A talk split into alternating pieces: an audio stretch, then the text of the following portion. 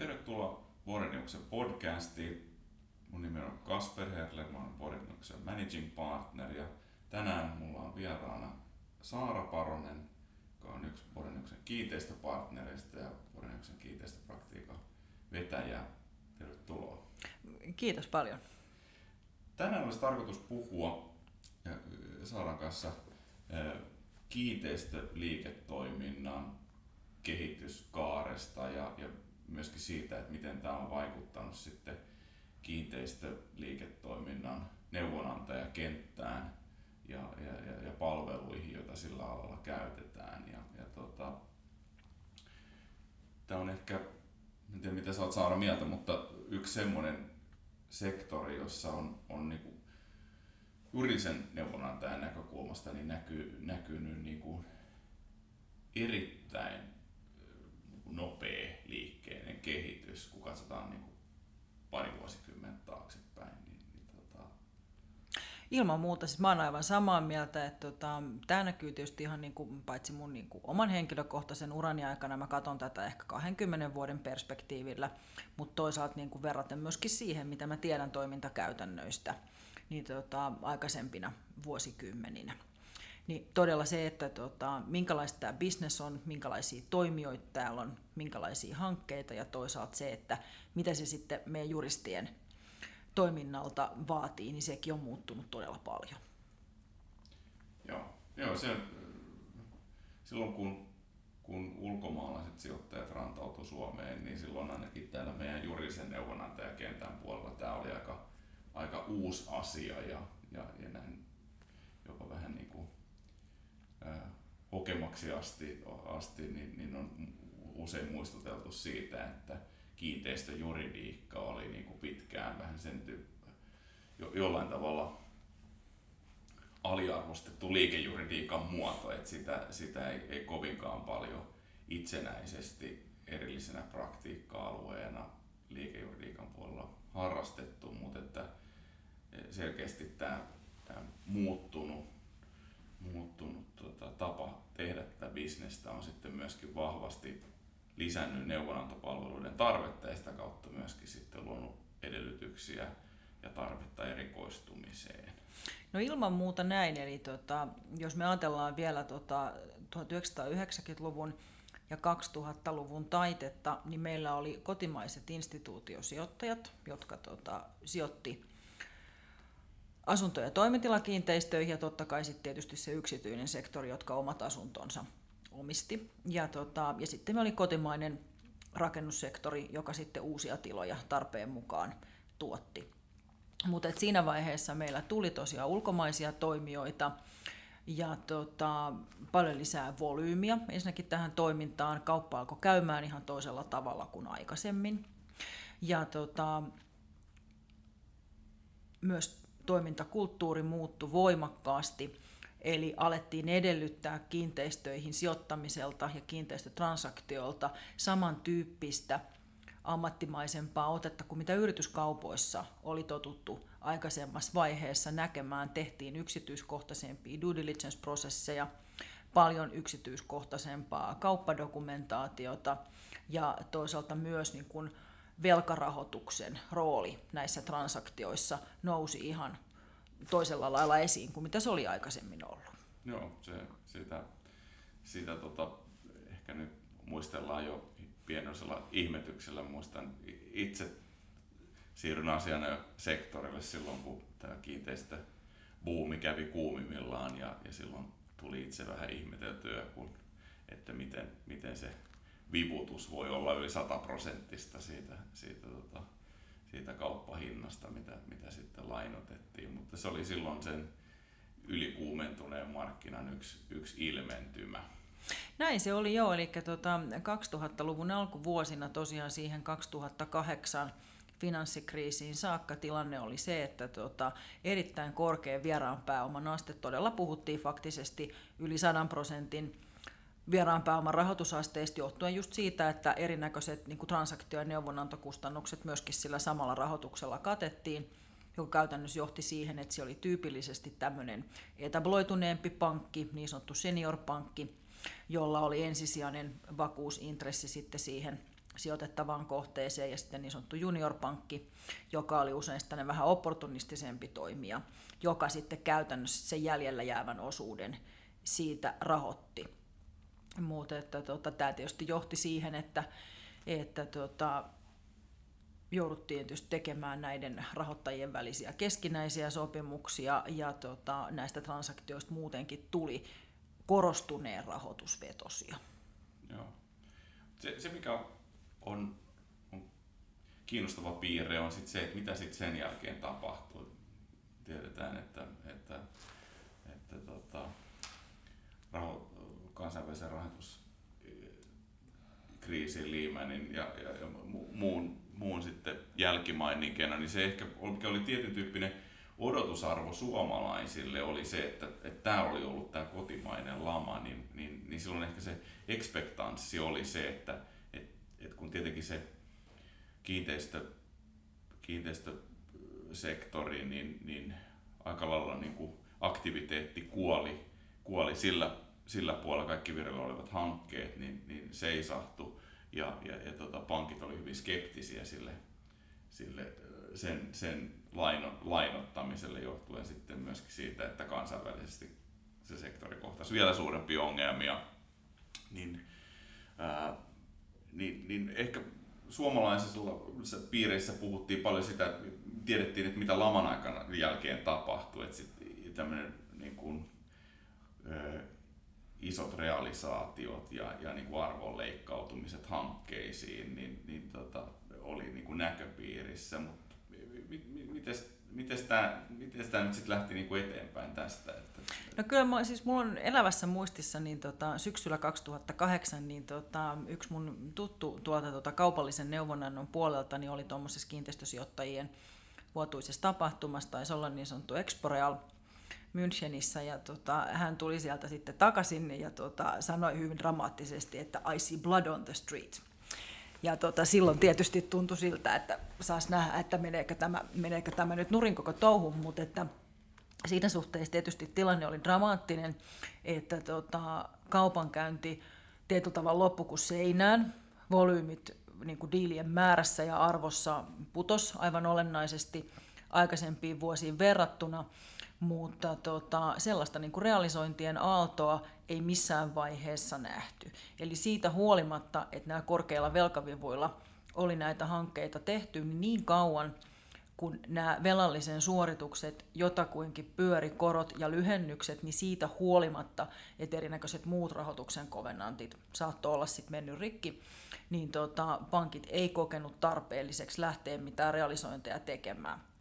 Et tota, se, mihin se tietysti todella vaikutti, oli se, että uusien hankkeiden vieraan pääoman ehtoinen rahoitus vaikeutui, tyrehty ja tota, sitä kautta niin sellaisten toimijoiden ikään kuin uudet projektit, jotka niin kuin nojas kauheasti sille vieraan pääoman ehtoiselle rahoitukselle, niin hidastui ja vaikeutui todella paljon. No, mikä on nyt sitten niin muuttunut periaatteessa tämän post tilanteessa. Nyt me tiedetään, tiedetään se, että, että pari viime vuoden aikana niin nämä ää, kaupankäyntivolyymit on, on, on, on hiljalleen noussut ja nyt viime aikoina ollut, ollut varsin, varsin merkittäviä, mutta, mutta me olla ihan samantyyppisessä tilanteessa enää, että mi, millä, miten nämä tavat tehdä. No tietyllä tavalla siitä, siitä ikään kuin pankit oppivat ja toimijat oppivat siinä suhteessa, että tota, vieraan pääoman asteet, eli lainotusasteet on alentunut olennaisesti, eli ei me enää tietenkään puhuta niin kuin lähes tulkoonkaan samoista niin, kuin niin loan to value arvoista, vaan me puhutaan jostakin esimerkiksi 60 prosentin luokkaa tai 50 prosentin luokkaa olevasta asteesta, ja loput täytyy sitten sillä, sillä tota, investoimaan halukkaalla, niin olla sitten sitä omaa pääomaa joko itseltä tai sitten yhteistyökumppanien kanssa yhdessä kerättynä. Et se on se kaikkein niin kuin konkreettisin muutos joka tapauksessa. Ja miten tämä nyt sitten on vaikuttanut markkinoihin, toimijoihin? No se on ensinnäkin karsinnut sen tyyppisiä toimijoita, joilla ei ole niin kuin equity-mahdollisuutta eikä sellaisia yhteistyökumppaneita.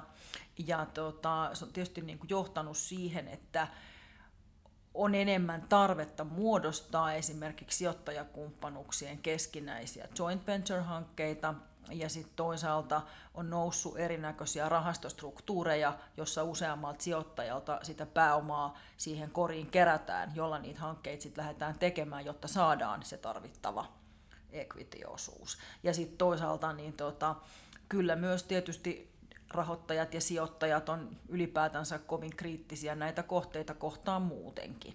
Huonot kohteet huonoilla sijainneilla, huonoilla kassavirroilla ei kiinnosta. Okei, joo. Ja, ja tota, ö, jos me, jos me tota, mietitään, että, että tota, ö, miten tämä nyt sitten, mihin suuntaan tämä tämä toimintakenttä on, on muuttumassa, niin, niin tota, minkälaisia attribuutteja siihen yhdistäisi, minkä tyyppisiä trendejä tässä on nyt sitten nähtävissä, että, että mihin, mihin, No tota, jos me ajatellaan kiinteistöihin sijoittamista ja kiinteistöjen kehittämistä, niin ensinnäkin meillä on jatkuvasti erilaisia uusia toimijoita. Meillä on, meillä on erilaisia erikoistuneita neuvonantopalveluja, meillä on erilaisia rahastojen hallinnointipalveluja. Että aika pitkälle ollaan menty siitä, että oli eläkeyhtiö ja sitten oli ehkä No kyllä näin, ja toisaalta myös se, se tota, omistaminenkin eriytyy, eli meillä on uutena muotona tullut esimerkiksi tonttirahastot, jotka saattaa sijoittaa uudiskohteessa pelkästään tonttiin eikä esimerkiksi siihen koko kokonaisuuteen. Eli tota, toimijat, niiden roolit todella erikoistuu ja, tota, ja, ja toimijoiden määrä jota laajenee, jolloin tietysti tarkoittaa sitä, että näillä kaikilla toimijoilla on keskinäisiä sopimussuhteita, jotka täytyy hallita. Nämä tietysti muodostaa paljon komplisoidumman verkon kuin vielä joitakin aikoja sitten. Niin joo, ja, ja niin kuin ehkä pari vuosikymmentä sitten niin kiinteistöalaan ei välttämättä yhdistetty niin kuin niinkään paljon tämmöistä innovaatiota ja innovatiivisuutta, mutta että sitä selkeästi on, on liikkeellä, että, että tota, hetki sitten niin kommandiittiyhtiöt vaikutti, vaikutti semmoiselta katoavalta, katoavalta perinteeltä, joka, joka alkoi poistumaan myöskin kuorma-autojen ovien, o, o, ovien tota, nimiyhdistelmistä, mutta, mutta tota, se on tavallaan herännyt henkiin sitten erinäköisissä rahastojärjestelyissä ja myöskin sitten niin kuin tuolta Fund Formationin puolelta rantautunut sitten Kyllä, kyllä tämä nimenomaan on näin, eli tuota, pääomasijoittamisen puolella tosiaan nämä erilaiset niin kuin sijoitusrahastot, niihin liittyvät sopimusrakenteet, Näissä on tapahtunut todella paljon kehitystä, mutta sitten toisaalta jos me ajatellaan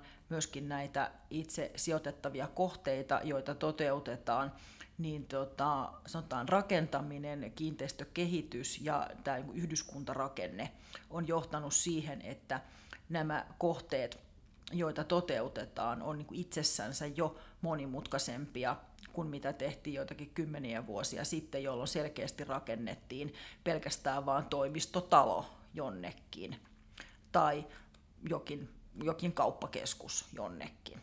Meillä tyypillisesti nyt uusissa hankkeissa pyritään erilaisia käyttötarkoituksia ja erilaisten toimijoiden tiloja kombinoimaan siihen samaan kokonaisuuteen, jolloin myöskin ne on kohteina paljon komplisoidumpia kuin aikaisemmin. Joo, joo jonkun näkö, niin tämmöisiä hybridi, hybridityyppisiä kohteita ja, ja sitten ää, ainakin täällä pääkaupunkiseudulla enenevässä määrin, niin, niin ne näköistää niin kuin 3D-tyyppistä rakentamista sekä niin näin se on.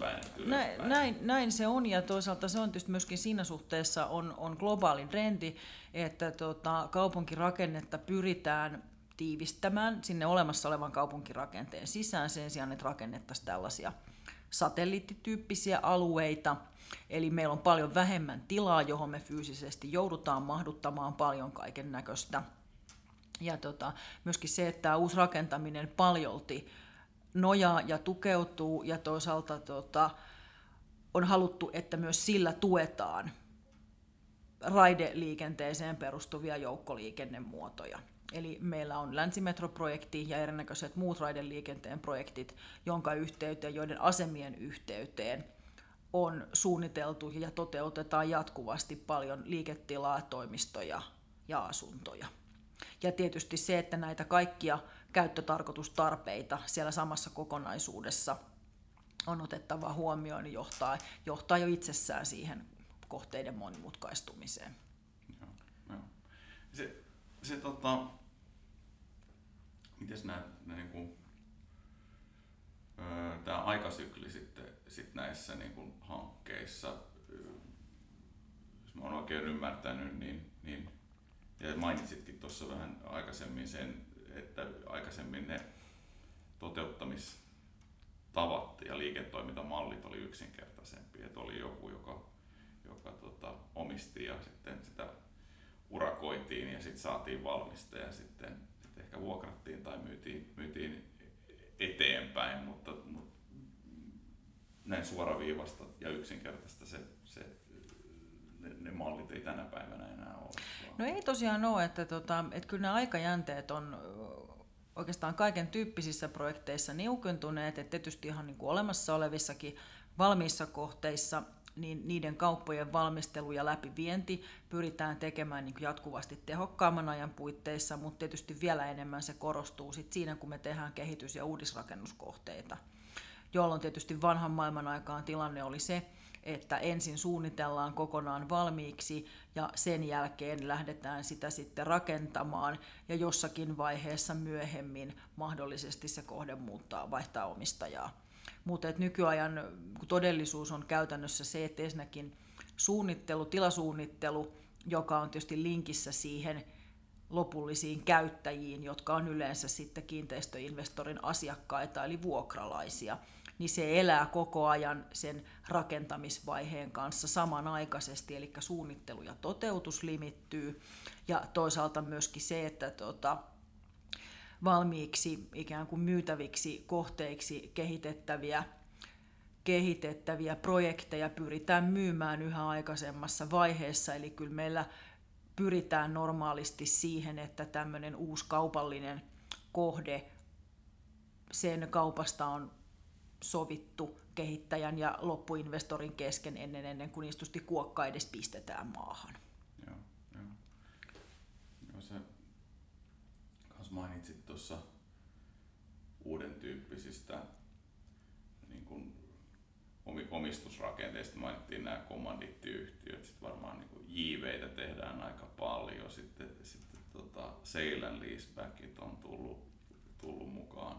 No Seilan leasebackkejä tietysti sanotaan, että se on ilmiö, jota edelleen tapahtuu, eli yritykset haluaa sen ydinliiketoimintaan vapauttaa varoja ja keventää tasettansa siitä, että ne itse ei omista näitä tilojansa. Et toimistotilojen sale leasebackit oli todella iso trendi vielä tuossa tota, 2000-luvulla, mutta että tota, nyt ehkä tuntuu siltä, että vaikka niitä jonkin verran vieläkin tehdään, niin ehkä niin kuin se suuri aalto on siinä tietyllä tavalla jo vähän taittunut, mikä varmaan käytännössä tarkoittaa sitä, että sellaiset korporaatiot, jotka omistivat omia tilojansa, omia pääkonttoreitansa, niin ovat niitä kerenneet jo myymään. Ja, ja uutta ei sitten tule Joo, ja toisaalta sitten tietenkin niin kun, kysymyshän on aina siitä, että mitä, käsitet, mitä me tarkoitetaan sillä seinän leasebackillä, jos me ajatellaan nyt sitä ikään kuin tämän päivän korporaatiota, joka tota, haluaa uudet toimitilat itsellensä, niin ei se niitä missään vaiheessa niin kuin rakenna tai investoi niihin itse ja sen jälkeen lähde myymään, ja. vaan päinvastoin se menee valmiiksi jo vuokralle. Ja tietysti normaali tilanne on se, että jos meillä esimerkiksi kiinteistökehittäjä lähtee jotain kohdetta miettimään, vaikka nyt sitten jonkun korporaation pääkonttoriksi, niin ei se korporaatioista missään vaiheessa nykyisin tyypillisesti itsellensä osta vaan siinä käydään kolmikantakeskusteluja sen, sen kehittäjän ja tota, sen käyttäjän ja sitten sen lopullisen investorin välillä. Eli tota, sama ilmiö sinällänsä, yritys tarvitsee toimitilat kyllä, mutta se ei halua niitä taseeseensa, jolloin käytännössä ikään kuin pyritään erilaiset uudet toimitilahankkeet toteuttamaan niin, että ne eivät edes alun perinkään Joo. tule sen käyttäjän taseeseen. Sä mainitsit tuossa yhtenä trendinä kaupungistumisen ja, ja se on tietenkin ollut sellainen ilmiö, joka nyt on, on, on Suomessa, Suomessa on 60-luvulta saakka niin kuin toteutunut, toteutunut. mutta semmoinen asia, josta puhutaan tänä päivänä niin kuin enemmän myös globaalissa mittakaavassa, on se, että kaupunkien kasvava merkitys ja kaupunkien keskenäinen kilpailu ja vähemmän kuin, kuin sitten ehkä kansakuntien kuntien keskeinen kilpailu. Ja silloin kun Suomeen katsotaan, niin ennen kaikkea mietitään sitten niin kuin pääkaupunkiseutua, joka sitten katsoo tänä päivänä ja puhuu paljon siitä, että et ei, ei niinkään mietitä sitä omaa positionsa Suomessa, vaan suhteessa muihin kaupunkikeskittymiin ja, ja miten tämä sitten vaikuttaa sitten siihen. Yksi asia, joka nousee, nousee mieleen, on, on, on turismi ja siihen, sitä palveleva, palveleva tota, ra, niin kiinteistö infra, infra ja, ja tota, mutta että se, jos, jos jotain muita trendejä miettii, niin, niin, niin varmasti ainakin niin tämmöinen ikääntyminen on semmoinen toinen megatrendi. Ja miten sä koet, että se, se niin kuin näkyy sitten tässä kiinteistöpuolella? No tuossa oli itse asiassa niin tota, mä malttamattomana, kun aloitit nyt tuosta tota, globaalista näkökulmasta, että meillä nousee tietyt niin kuin kaupunkikeskittymät, monen mielestä ehkä jopa tärkeämpään asemaan kuin varsinaiset kansallisvaltiotkaan. Niin tota, siitä ensin muutama sana, eli se on tosiaan kiinnostava trendi. Ja tota, varmaan se näkyy ennen kaikkea esimerkiksi Suomessa siinä, että meillä Helsingin seutu on niin kuin aika vahvasti voimissaan ja tänne on jatkuvasti odotettavissa uutta kehitystä, investointipaineita tänne ja toisaalta myöskin, niin kuin, myöskin kiinteistöinvestoreiden mielenkiintoa tänne. Mutta kun sitten taas niin tota, pienemmät paikkakunnat, niin on aika selvää, että niin tietynlainen pudotuspeli on, on siellä käynnissä, eli lukuun ottamatta näitä yliopistokaupunkeja, niin tota, paljon paljon niin kuin vähemmän houkuttelevia sijainteja jatkuvasti. Sitten toinen asia, mikä siihen liittyy tietysti tähän, tähän niin kuin sanotaan globaaliin näkökulmaan, on tietysti se, että tota, jos me halutaan, että esimerkiksi ajatellaan, että Helsingin ja pääkaupunkiseudun ikään kuin merkitys globaalin bisneksen näkökannalta niin on, on sellainen, että täällä tehdään paljon, täällä on yritysten toimintoja, täällä tehdään erinäköistä kansainvälistä bisnestä, niin liikematkustaminen lisääntyy jatkuvasti ja esimerkiksi hotellikapasiteetin tarve on sellainen, josta Helsingissä on edelleenkin niin kuin tosi kova kysyntä ja sen takia täällä on tosi paljon hotellihankkeita käynnissä ja koetaan, että siitäkin huolimatta niitä tarvitaan vielä lisää. Mutta sitten tosiaan toinen on tämä on tää ikääntymisasia, eli se väestörakenne, mille, me, mille meistä kukaan ei mitään voi, niin, niin se tota, on niin nyt jo nähty ja nyt jo vaikuttaa ja tulee jatkossa olemaan niin vielä isompi kysymys, että meillä isompi osa väestöstä, niin niiden asuminen, niin, niin silloin on erityistarpeita verrattuna ihan tavalliseen asumiseen, eli ikääntyneiden asuminen, sen järjestäminen ja siihen sopivat sopivat niin tota, kohteet ja niiden kehittäminen niin tota, tulee olemaan tosi iso asia. Joo, se ei taida ihan typistyä vaan siihen, että rakennusmääräyskokoelmassa määrätään sitä, että senkin uuteen asuntoon pitää olla niin kuin, niin kuin tarvittava pyörätuoli access vaan. vaan. Näin on, ja tietysti yleensä siis paitsi tietysti, että ne fyysiset ominaisuudet täytyy olla sellaista, että ne sopii sopii erityisryhmille, niin normaali lähtökohta on totta kai se, että siellä tarvitaan myös erilaisia palveluja, Joo. jolloin tietysti ikään kuin sellaisten kohteiden kehittäminen ja suunnitteleminen, niin, niin se ei voi tapahtua sen pelkän fyysisen rakennusrungon näkökulmasta, vaan siihen täytyy integroida myöskin sen niin kuin hoivapalvelun tuottamisen Joo, mahdollisuudet jo. saman tien.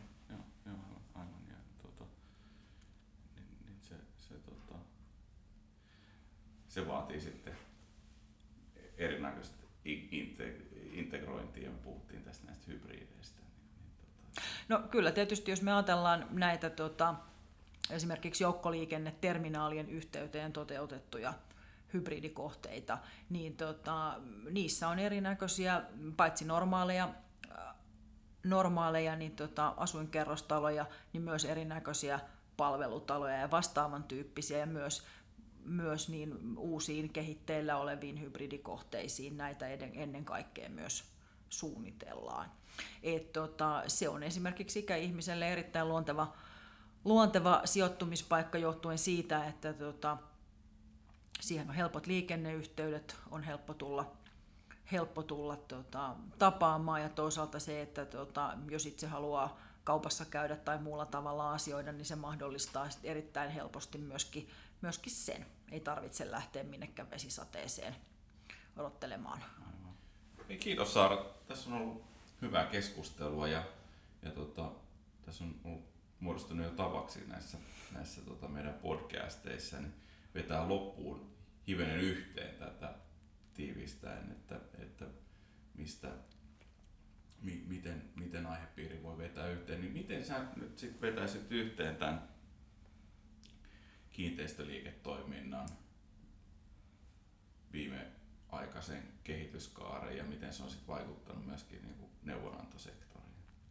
No niin, eli nyt tulee sitten tämä tota, klassinen kohta, eli kolme ranskalaista viivaa. No niin, hyvä. Antaa tulla. Joo, tota, mun ranskalaiset viivat, kolme kappaletta on oikeastaan se, että tota, ensinnäkin se, että on, on, on keskeistä tuntee sijoittamiseen liittyviä rakenteita, eli sijoittajien keskinäisten suhteiden sääntelyyn liittyviä JV-rakenteita ja toisaalta tuota, rahastojen muodostamiseen ja rahastoilla operoimiseen liittyviä rakenteita.